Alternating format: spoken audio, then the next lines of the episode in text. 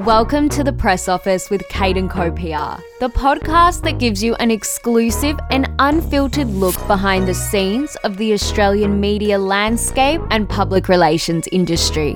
I'm your host, Marissa Jane, a publicist here at Kate and Co PR, and if you are dreaming of a career in public relations, are an aspiring journalist, or simply just obsessed with all things digital and traditional media, then this is the podcast for you.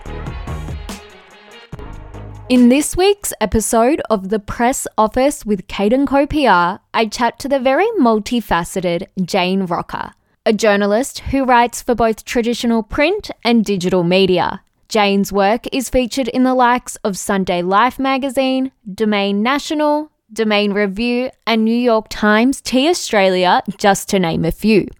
Jane and I discuss all about how the media industry has evolved in correlation to the rise of digital and social media, how to best pitch to a journalist who works across many titles, and we also get her honest opinion on what makes a great PR and journalist relationship. If you love this episode, we would love for you to share on your socials and tag at KateCo PR. Now let's get on to the interview. Hi, Jane. Thank you so much for joining me today on the press office. I have personally loved working with you over maybe the past 12 months or so. We've had some really great stories get up with you. So today I can't wait to chat to you about your career and how you best work with PRs. Before we get started, for all the listeners, do you mind introducing yourself, what you do, and how you got to where you are today? Of course. Thanks, Marissa. Well, for those who don't know me, my name's Jane Rocca. I am a music, fashion, and lifestyle journalist based in Melbourne. I've been writing since you could say the mid to late 90s. I write for The Age and the Sydney Morning Herald Sunday Life magazine, Domain National, Domain Review in Melbourne, Rolling Stone Australia and Esquire in Singapore, and the New York Times' T Australia online as well. You wear so many different hats. Some of the publications you just listed off Sunday Life, Domain Review, Domain, Esquire, and you freelance. And also, you have just started your very own podcast, Some of My Best, with Mushroom Group. Firstly, how do you manage it all? Well, you know, I try not to think about too much what's involved in managing it. I think when you're doing something you absolutely love, you just make it work. I must say, I think it comes down to being organised and prioritising what needs to be done on a daily basis, but also working on longer term goals around that and not getting too stuck in the day to day. In terms of writing for lots of different titles, I think that's just the nature of freelance. You need to. Nothing is ever permanent or set in one way. I think now more than 20 years of writing has allowed me more more freedom to stick with the same publications because they know what I do and they can rely on me. And I've become known as their go to for, you know, celebrities or high profile access that others may not be able to get. So it's just been years in the making. But in terms of how do I do it, as I say, it really is just making a list of what it is you've got to get done and getting through that, but also pitching and thinking ahead. You can't just live for today, you've got to think what's happening tomorrow and the next day. I imagine you'd have very different timelines, like you'd be writing, you know, for the next day, but then you're also working across long leads as well. So, do you have to be quite organized to make sure that you're getting these stories at the right time?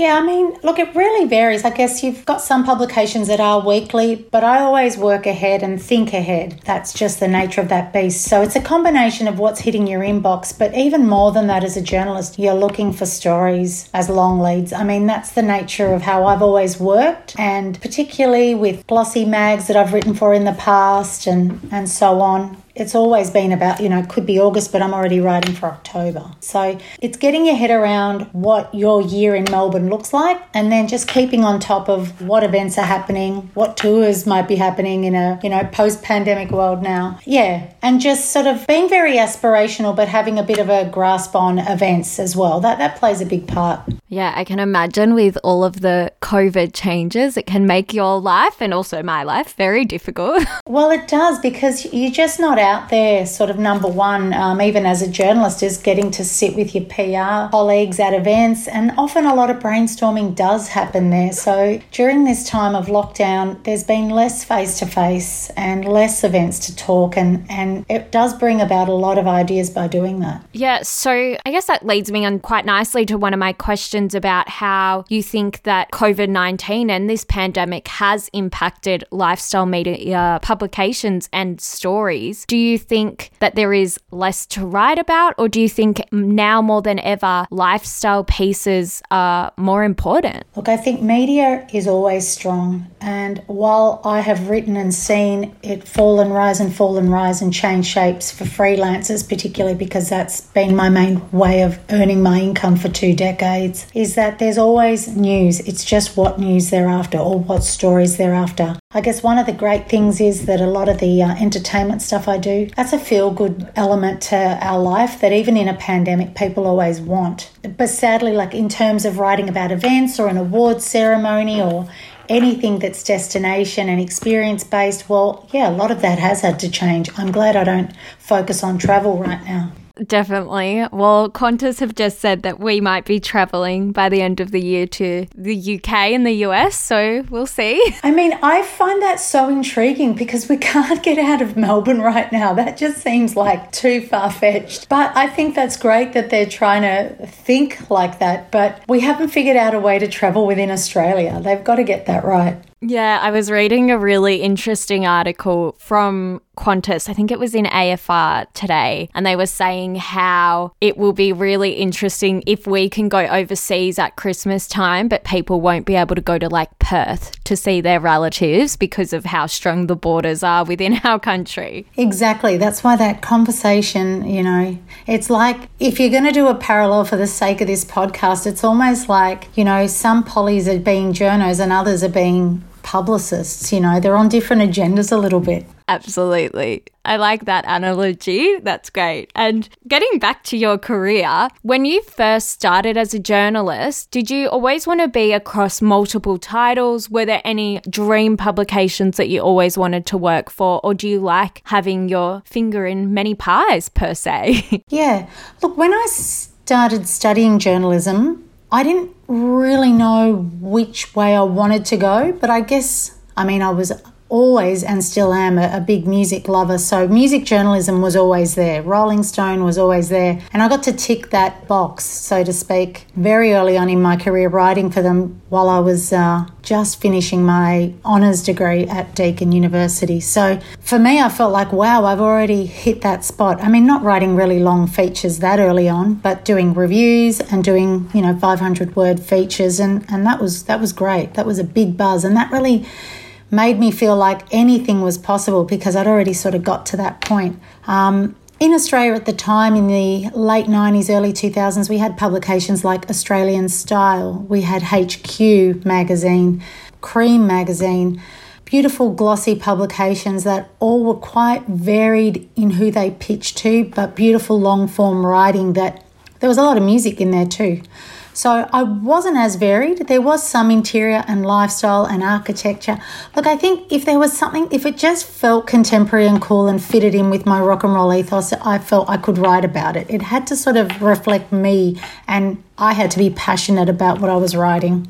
So that's how I ended up covering a lot of different areas, but music was was one of the big ones. So then after that it was Loudmouth magazine, it was Hot Metal magazine, Juice magazine, and they were all the big iconic music mags of the 2000s, I guess and Rolling Stone as well, which is awesome. Yeah, very awesome. And is there a preferred way to pitch to a journo such as yourself who does write for multiple publications? Should we as publicists be coming to you with a story in mind for a specific publication? Or do you think that with freelancers, there's more room to workshop, say, a bigger idea with you to fit into one of these publications you look after? Look, I think the main thing is understanding a freelancer is knowing that we can't receive a pitch that you're taking to a publication directly. That's the biggest no no. So that sort of makes a little bit of what we do redundant and um, it's harder to get things over the line. There has to be an element of exclusivity, there has to be an original idea. And there has to be access to talent that's, you know, a little bit before others too. I mean, that's often what works. So, um, I mean, I, but I also love when PRs actually do call me, have a chat, and work through things on the phone because then often that can lead to something else. Um, it's just being mindful that as a freelancer, nothing is set in concrete. So you you know, I might be doing good food this week and doing a story on cocktails, but then I might do a drink story in domain review that's quite different. But you know, and that might be my drink stories for the for the month, and then I'll be writing about someone's home the next. So I think as long as they're across what that journo does, that's number one. Just being really aware of where their work is published and, and what their most recent stories are. And even if you don't know, just getting on the phone and saying, hey, I'm new to this, or um, just tell me what the best way is to work. I actually I prefer phone calls. Actually, I, I, do say that in a lot of those media database things. I think a phone, not like too many, but yeah, occasional ones with specific pictures are good. Yeah. Your phone's going to be going off after this interview. You're going to regret saying that. I know. I better. I, yeah.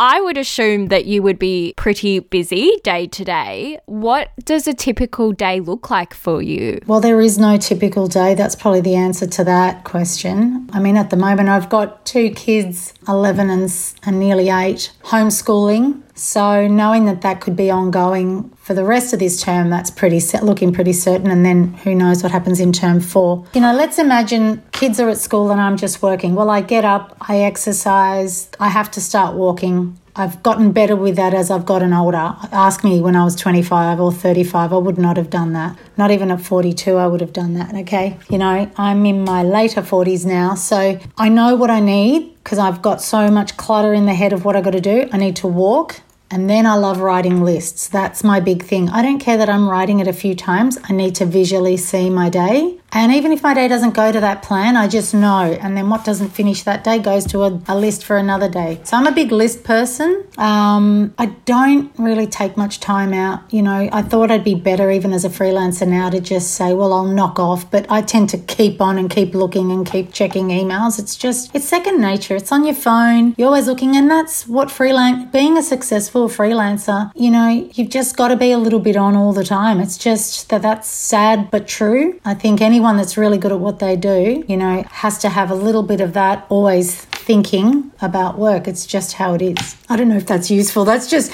how, how to have a nervous breakdown. No, I love the no day is a typical day. And anyone who is working while homeschooling their kids, honestly, deserves a medal. I don't know how people are doing it. Well, you know, I remember when we first did it last year and how much pressure I put myself under to make sure that my youngest, who was only uh, in grade one last year, you know, couldn't read properly, couldn't follow instructions. I mean, that was quite stressful. And when, you know, you're trying to manage your own work and your own career, like everybody else else is trying to do when they're in lockdown. But I think what I've done this year that's been a greater priority is that, you know, I just know what I have to achieve. I make it very clear to them that if we don't finish your work in the schedule the school wants, we're going to work outside of your school hours to do it and if they need help we might do 3 to 5 it just it has to work around you because no one you can't have everybody stressed trying to do stuff so that that's what sort of worked for me sometimes we either smash it out with the kids early and then the rest of the day is mine Sometimes I'm like, don't come near me. I need the whole day to myself.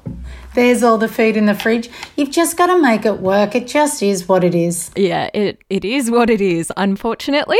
Now, I would love to get your thoughts from your perspective. How have you seen the traditional media landscape evolve with the rise of social media? Well, I guess, you know, social media has been around for a while. I love it because it's an added element from a traditional point of media view that I can take what I do in that traditional space and put it in the online space. So, how has it evolved? One is not a threat to another. I think they both are working quite nicely. We're also seeing a lot of content come back that is traditional but more curated mag content, or there's always cycles. And when I look back to when I first started and there was an abundance of magazines and then it shrunk, and I remember in 1999 working online and, and getting an online component with um, City Search and The Age, and everyone was so scared of the web and what it meant and live directories online and how what do you mean we look for restaurants online and then we can you know find a gig nearby but that you know, that's what was happening in 1999, and everyone got scared of that. So, in terms of digital media, it's just an evolution of print, and I think they work nicely together. I think we, we need both. And I guess with digital, there is this natural targeting towards this younger, more millennial market. Do you think that the media industry still has a bit to go in order to communicate effectively to this market? Well, see, I'm not that market, so I don't know. I'm a Gen X, and look, I guess millennials, I don't know how they how they access their, their, their news. It probably is digitally, of course. I don't think they're buying newspapers like my generation did. Right, I get that. Is traditional media giving them what they need? Well, I don't think it's our job to just give them what they need. They've got to be a voice of reason right across the board. And there's specific sites or publications that people go to if they want to hear a certain tone or lean a particular way. Um, you know, Newspapers aren't perfect. That's why so many try and come on board and do something different or swing more to the left and scarily swing more to the right, you know. And it's interesting, like, I'm someone who is more attracted to, I guess, consuming my media digitally. But what I have found quite fascinating is the majority of my clients want to see print coverage. That's their huge win, their number one goal. So, what are some key ingredients for you to make a story to go print? Well, I think first and foremost, they need to realize that no one can ever guarantee them that, and that that is not the only way to get your story told. Yes, you know, we all love to see things in print, but often, and this is the case even in sections of The Age and the Sydney Morning Herald, what is in print doesn't always appear online. So then you've got the story not even being able to get further than that Sunday that it's come out. And then you're really limited. So print isn't all it's cracked up to be, I guess. Yes, it's lovely. It's nice, of course, if you're sitting in a Qantas you know, on a flight with Qantas and you've opened the mag and you've seen something written there about where to eat, well, yeah, you're going to remember that. Uh, look, for me and the nature of what I write, it's all about talent and access to big names. I mean, that is like the holy grail. That'll get you print, but am I going to be able to write about your new cream cheese with a I don't know, coconut flavour. That's not me. That might be more a snippet on good food, you know, online. But yeah, I think just expectations of uh, it would be very hard to be in your position as PRs because I'm sure a lot of people want to see results and they think those results are only results when a story is in print. Yeah, it is really interesting that the preference is there. But as you said too, it, it's always really nice when it runs in print and then it goes digitally as well. That's right. I mean, it is lovely. Like, I love seeing my five page art feature in Esquire Singapore. But unless I'm living in Singapore or unless my editor posts me a copy, I don't see it. But the fact that it makes it online, I can share it globally and then it gets picked up by Esquire USA. So people need to shift the way they think about digital as well because you can just share far and wide and discover a whole lot more. Exactly. And you have also just gone into the podcasting space, which is obviously huge. The audio media space is growing. Do you believe that it, it is the medium of the future? Oh, I wish I could predict such great things. I mean, I think more people are certainly aware of podcasts. They've been around forever. There's so many of them. How how do you discover and really explore what's there? What's been great is that yeah, I was approached by Mushroom Group to do some of my best work, and so I work with uh, our producer Courtney Carthy and um, make cool shit happen. And thanks to Matt Gudinski for backing it too. So it's basically interviewing bands or artists to talk about a song that they consider as some of their best work. Is it the future? I think in an age where oh, music print media is on the decline, having an outlet like podcasts gives those artists a chance to tell more stories and gives fans an opportunity to hear more. So it's a win in that regard. You can if you, you can be as specialist as you want to be and that's and that's a good thing. I love in podcasts too. There's so many out there now that you can really find these niches really specific to your interests. So all the music fans out there would be loving your podcast, but if you're a true crime fan, you can be listening to a new crime story every morning. So yeah, I think they're great. It will be really interesting to see how they go, especially the whole radio podcast debate. So watch this space. Yeah, look, I mean, it's it's a fun space to be in, and I do remember, like, if I hark back to when I started as a journalist, and I was, you know, I was writing for print because I started writing for the Age, and and then I started doing some digital stuff in the late 90s, and that was really cutting edge and different. And it felt so good to be at the front of all that, you know. And I think podcasts are just an, another medium, but if you get the right mix of what people want to hear and have interesting stories on there. Um, because look, there's a lot of crap out there, and, and even well known people that do podcasts don't make great or better podcasts.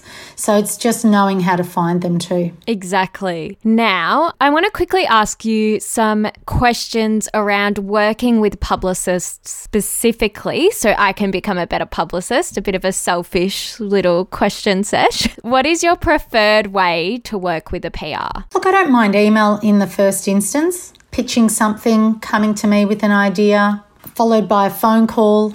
I mean, usually when something hits my inbox, I will reply. Like if it's something I know I, I can potentially do something with, I'll, be on it immediately. So, email and then a phone call.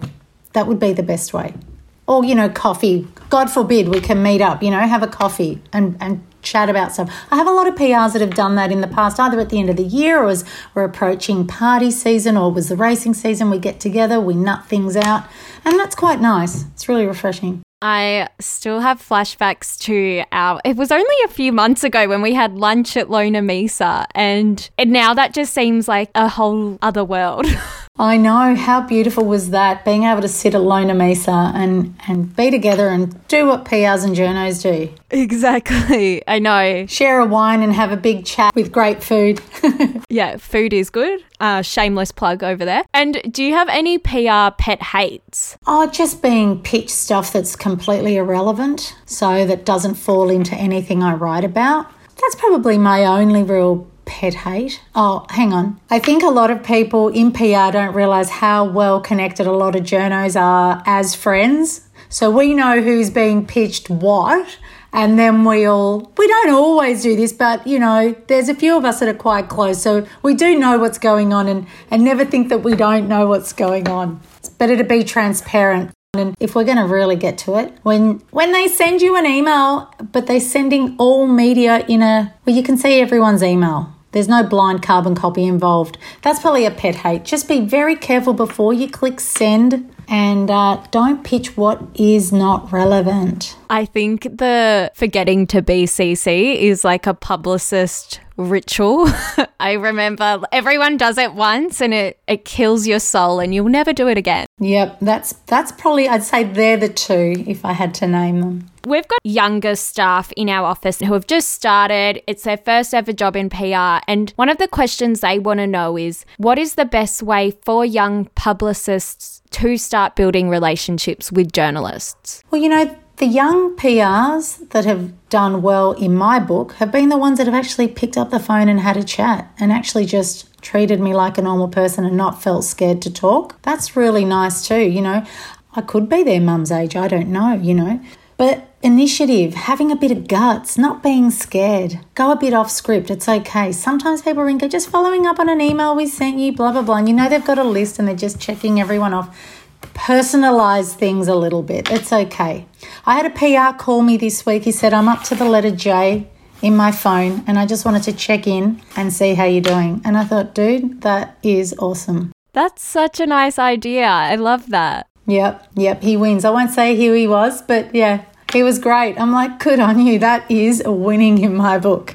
He'll know who he is. He'll listen and be smiling along, hopefully. Lastly, do you have any highlights from working with a PR? Anything specific that comes to mind or just in general? Oh, look, I mean, I think we go back to it comes to those big events like organising a shoot for the Spring Racing Carnival, um, doing something for a food and wine event, um, you know, a concert and being backstage. I mean, working with PRs in those scenarios is so much fun because you're involved in the whole process of bringing a whole heap of creatives together and making something happen. So that's that is awesome.